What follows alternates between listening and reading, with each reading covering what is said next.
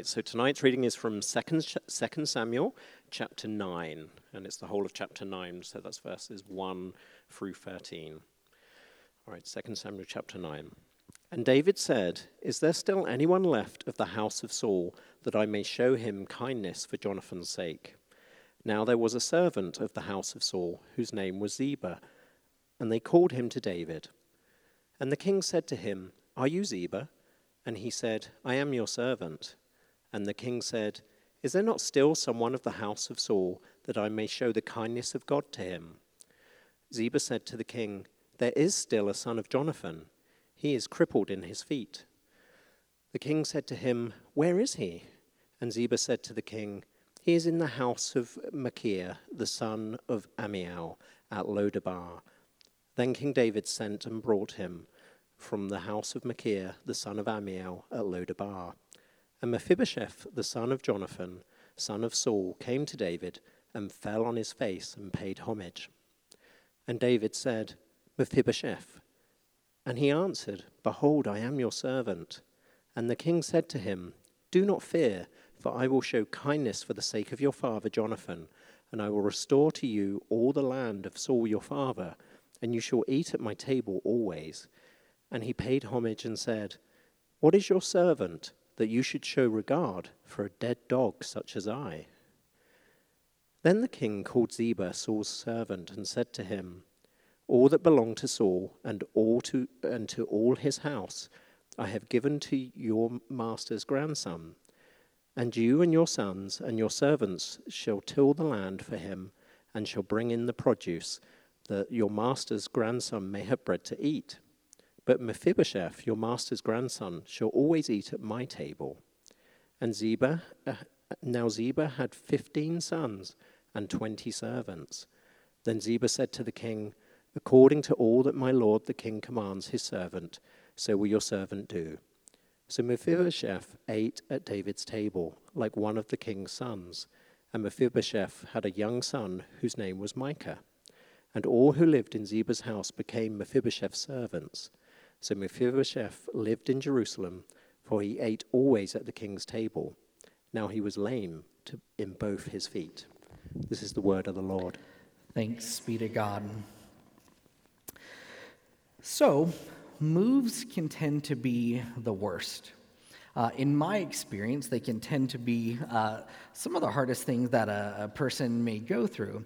When I was 14 years old, uh, my family, obviously myself included, we moved from Southern California to Spokane, Washington.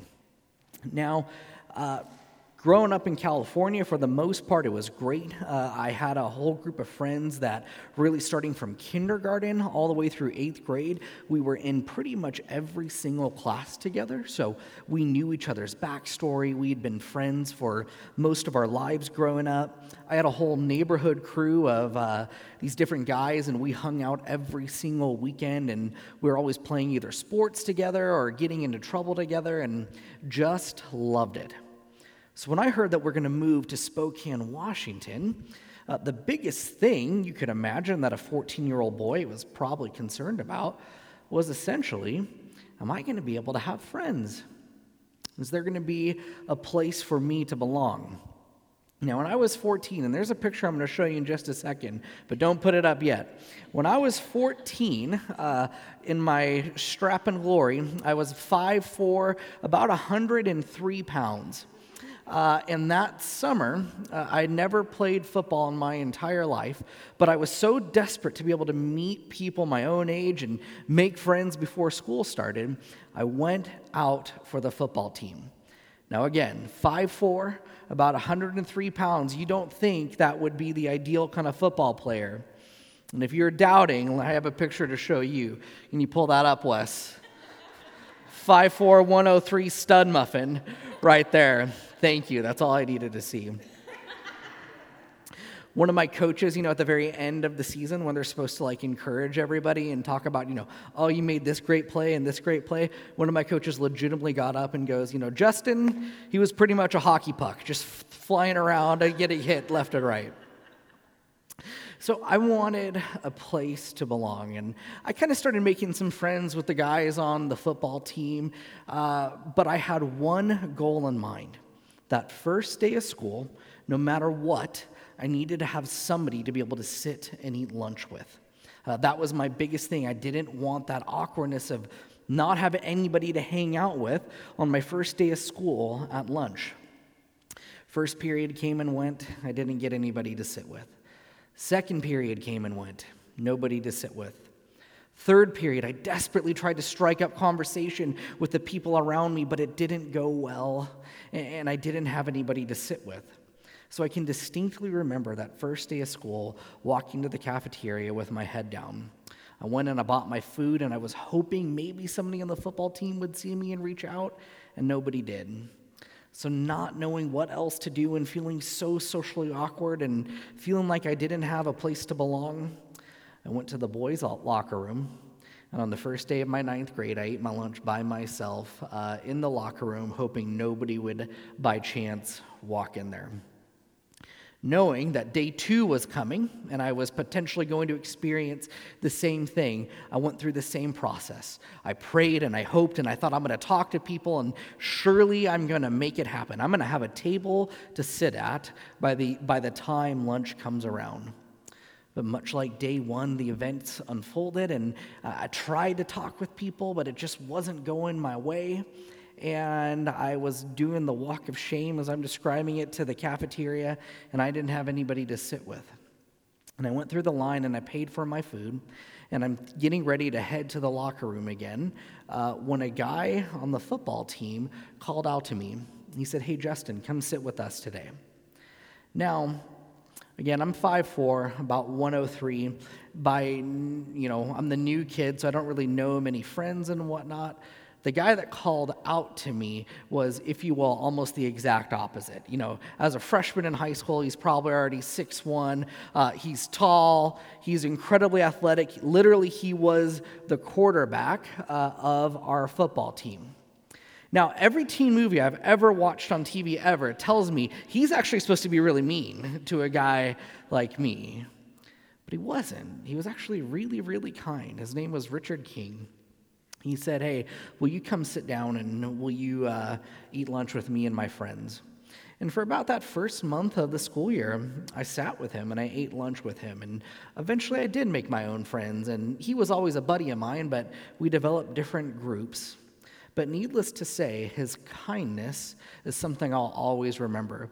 This is a side note because I knew I was going to use him as an illustration. I actually Facebook messaged him today, told him that story, and said, Hey, thanks for being kind to uh, the short guy that struggled with football uh, many years ago. Have you ever felt like that in your life? When you look back and reflect, maybe at school, and and I think that is something that you know is that youth will experience and youth will struggle, but I do not, by any stretch of the imagination, believe that is unique to children.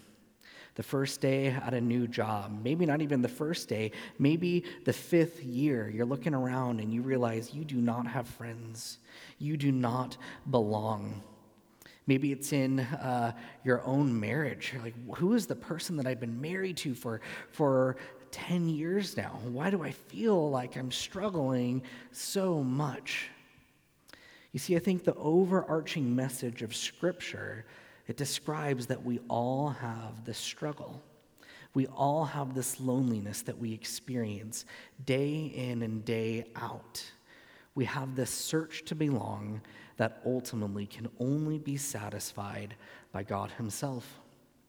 And so, for those of us here this evening, exiles and, and lonely strugglers that we are, I believe the message that we get from 2 Samuel chapter 9, the message that God Himself wants you to hear this evening is this You are welcome at His table. You are welcome at His table.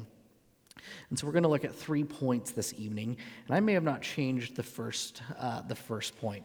If you guys are taking notes, go ahead and uh, change that to the story of the king, main point two, the call of the king, and the invitation of the king. The story of the king, the call of the king, and the invitation of the king. Those are going to be the, the three points this evening. So, this first point, the story of the king. Here's what we need to know the king in this story, his name is David. He is intimately acquainted with loneliness.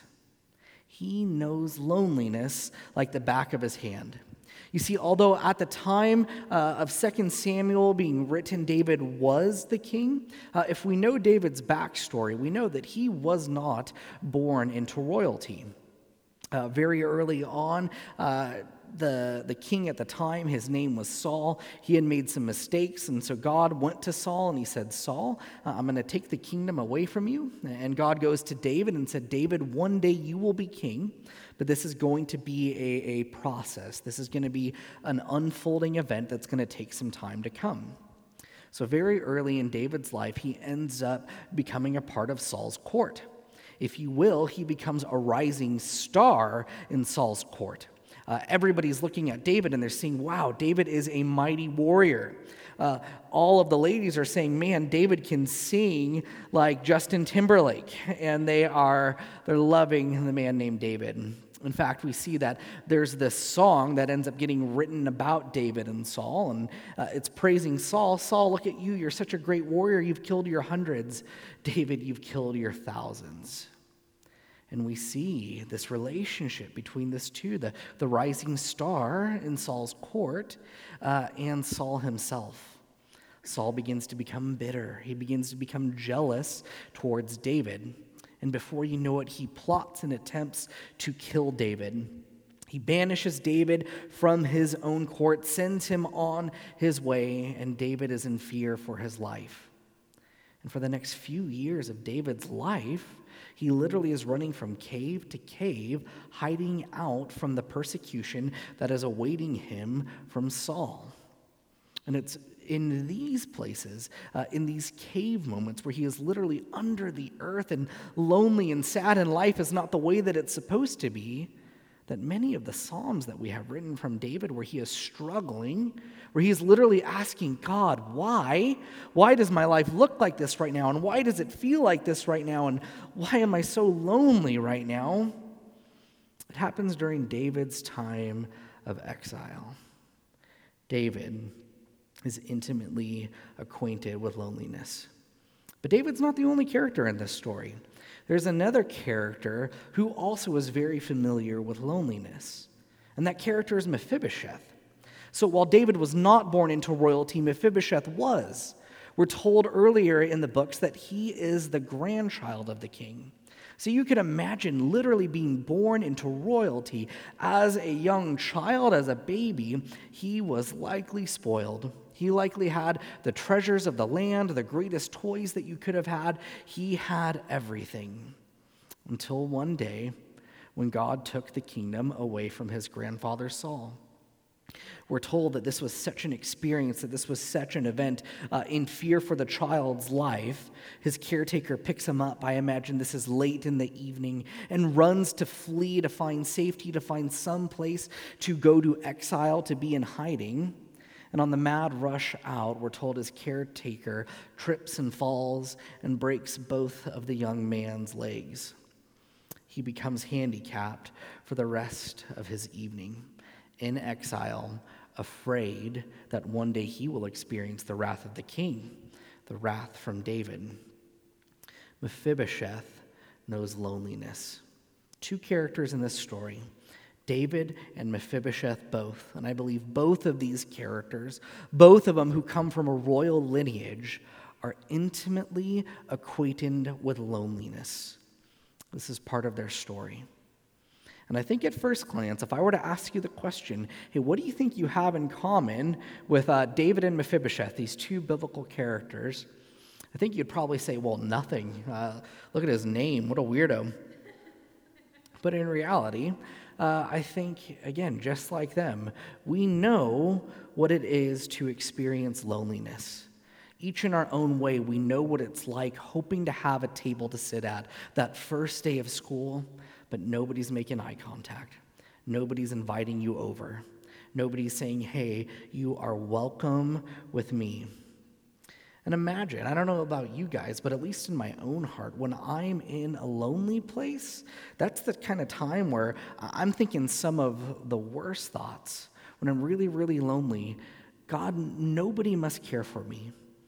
God, nobody must love me. God, nobody must care about me. We know that's what David was thinking because he wrote it down in the Psalms. I imagine Mephibosheth had similar thoughts. What do we learn about this when we look at the kings of old and we see that they too experienced loneliness and this idea of where can I belong as part of their own stories? What can we learn from them? Story Presbyterian Church, we are celebrating our one year anniversary this evening. We are celebrating God's faithfulness. We're remembering how He has worked in our lives and what He has brought us through and, and how good that He is. Our mission is to help people discover how Jesus redeems their story.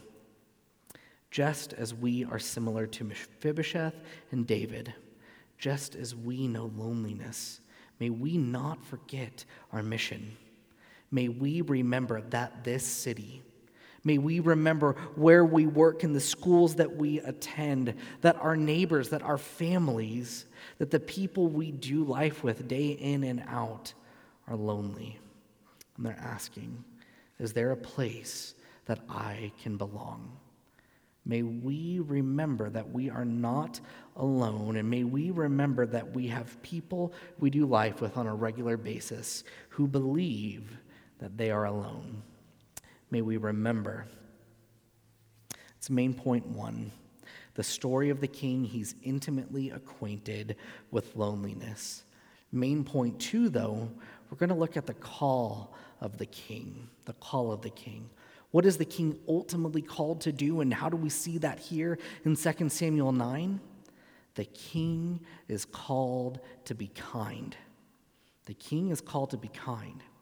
Now, that's significant if we know a little bit of uh, how history has unfolded in the past. You see other ancient Near Eastern kings, and we could go as far east or as far west as we would like. But the typical strategy, the typical standard, was if a new dynasty came in, if they conquered and defeated the previous dynasty, one of the very first political moves that they would do is make sure they executed every single person in the former king's family. They would get rid of them so that there would never be a possible uh, rebellion and another possible attempt to usurp their own authority, just as they had taken the authority of somebody else. If you watch the popular TV show Game of Thrones, I basically just told you the plot of the entire show.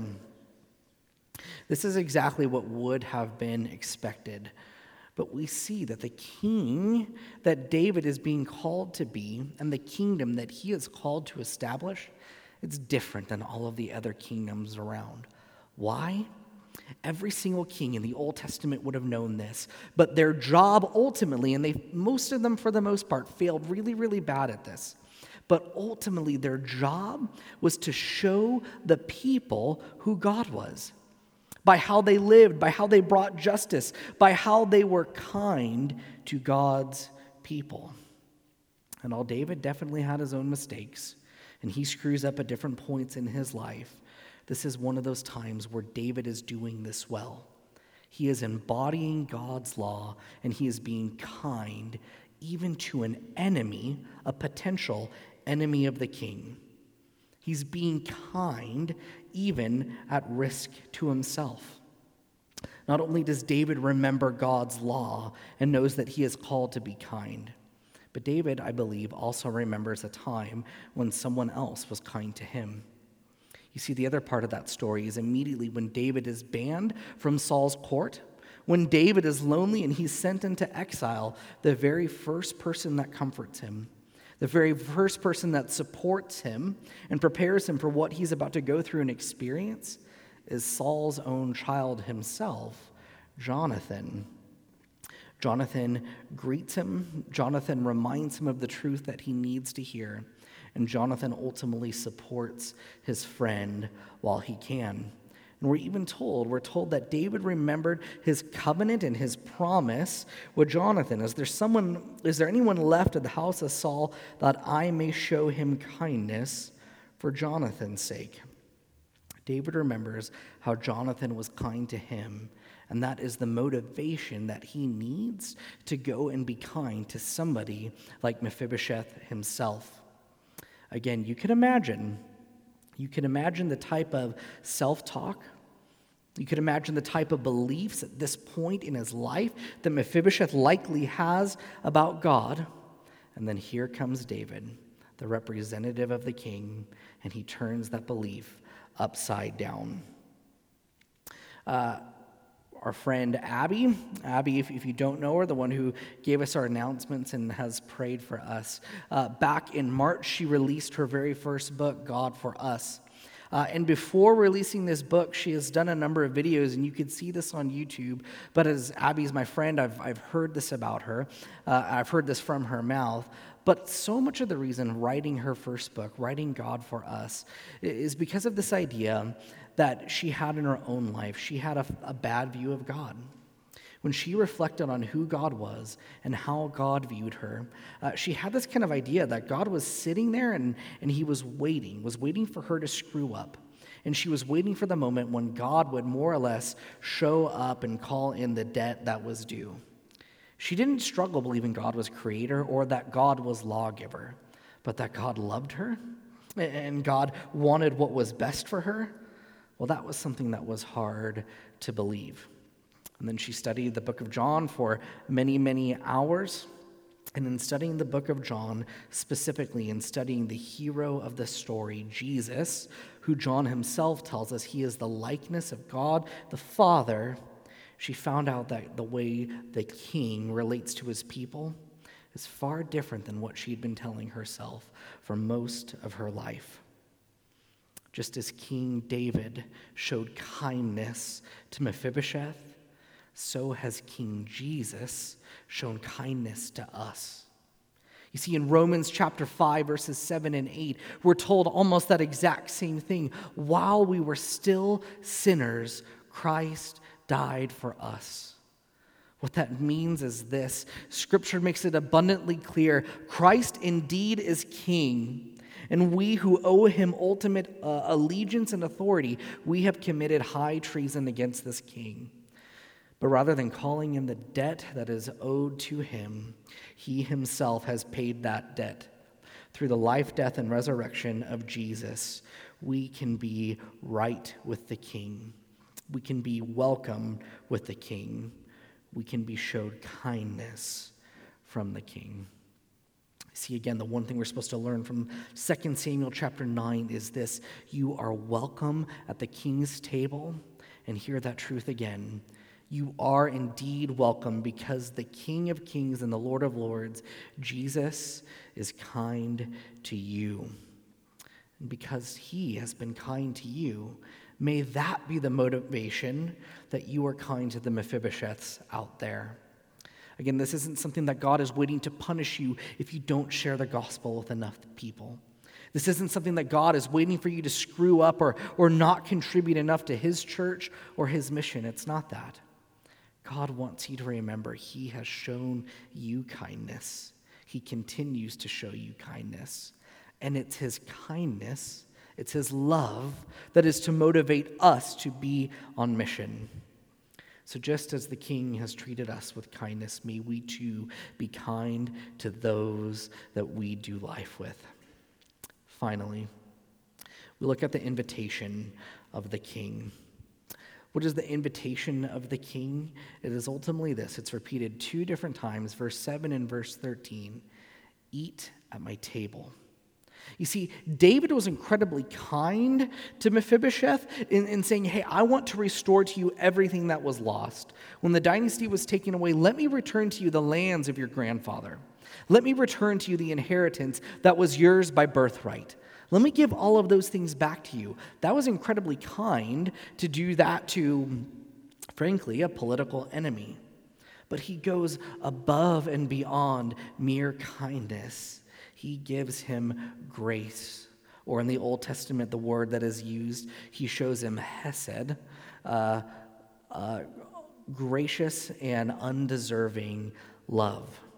Not only does he restore everything to David that was lost, but he invites Mephibosheth. Excuse me, not only does he restore to Mephibosheth everything was lost, but David invites him to have a seat at his table. And again, when we look at history, we see the significance of this. Because what occurred at the table of the king, well, number one, it was symbolic.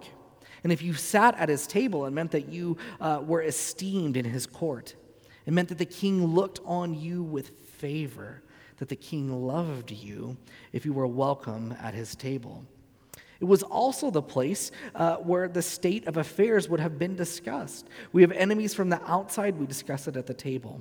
Uh, we have problems on the inside, and we need to work to bring reform and point people back to God. We discuss it at the table. And this man, who had the potential to be a political threat, again, is not only forgiven and restored everything that was lost, but he has been invited to the table of the king. And so too, the truer and greater king. The one that when God made a promise to David in 2 Samuel uh, 7, that saying that one day, one day, the truer and greater David, somebody from your line will come and he will make all things right. Ultimately, that promise is referring to the Lord Jesus himself. And the Lord Jesus himself wants you to know that you are loved by God. Not only are you pardoned, not only are you forgiven and made right with God as it was always intended to be, but because of Jesus, you are invited to the king's table. Because of Jesus, you have a place of honor because of Jesus, you can know the mind and the heart of the King and what he is working at doing, even right here, right now in Westerville, Ohio. We should be able to relate, mostly, I believe, in this story to Mephibosheth. Because again, naturally, because of the treason that we've committed, we are enemies of God. But we've not only been restored, we too have been invited. May we, again, not because we are the king and not because we have the power to move and work in anybody's life, but because we simply have been loved and we know how good and how welcoming and how belonging the Lord's table is. Story Presbyterian Church, as we look to our second year of ministry, as we reflect on God's kindness and faithfulness to us May we be motivated and may we be willing to invite people to the table because it's at the table where the king dwells, and it's at the table we find everything that our heart truly longs for. Let's pray.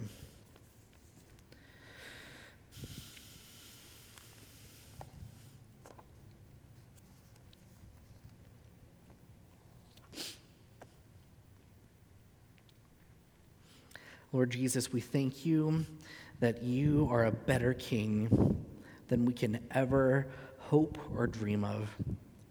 You are more loving, you are more kind than we can ever ask or believe. Lord Jesus, we thank you for the work that you have done on our behalf. Lord Jesus, we thank you that you have forgiven us, you have restored us, and you have given us a place at your table. God, Lord Jesus, would you help us? Would that be the motivation that causes us to want to go and love others?